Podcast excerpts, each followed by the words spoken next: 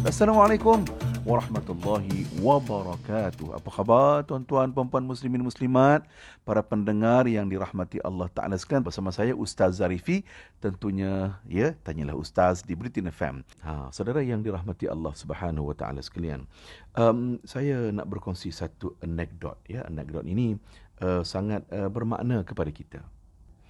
Uh, cicit ataupun cucunda Rasulullah yang diberikan gelaran Zainul Abidin um, antara perangai um, ataupun watak Zainul Abidin ini ialah dia suka menderma, dia suka apa bantu orang uh, dalam keadaan orang lain tak tahu yang dia sedang bantu. Ha, baik ceritanya begini tuan-tuan, dalam kampung dia um, setiap pagi pasti Zainul Abidin ini dia akan letak makanan di depan pintu rumah uh, fakir miskin dalam kampung dia lah uh, dalam keadaan fakir miskin itu mereka tak tahu setiap pagi ni rupa-rupanya yang beri makan itu ialah Zainul Abidin. Mereka tak tahu kerana apa? Setiap kali ya waktu pagi buka-buka pintu tengok-tengok ada makanan. Tanya jiran sebelah, "Eh, engkau ada ada ada dapat tak makanan? Aku pun ada juga tapi aku tak tahu. Siapa yang bagi ni?" Ha, semuanya tertanya-tanya. Siapa yang bagi dekat kita ni makanan ni? Ha, tuan-tuan, bila terbongkar rahsia, Ha, apabila Zainul Abidin ini meninggal dunia kembali ke rahmatillah.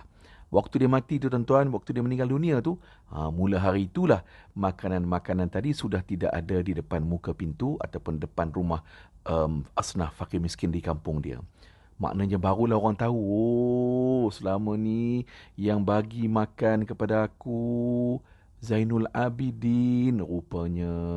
Semua tak tahu pada hari kematiannya barulah orang tahu. Tuan-tuan dalam riwayat mencatatkan uh, saat hendak dimandi ya, saat hendak dimandikan jenazah uh, Zainul Abidin ini kelihatan di atas belakangnya itu tubuhnya itu di atas belakang itu kelihatan kulitnya kasar sedikit. Tanda apa ya?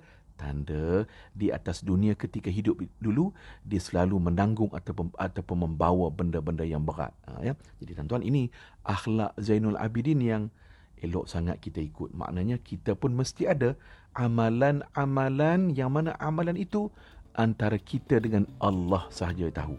Ya mudah-mudahan ia mendidik hati kita untuk kita ikhlas lillahi ta'ala.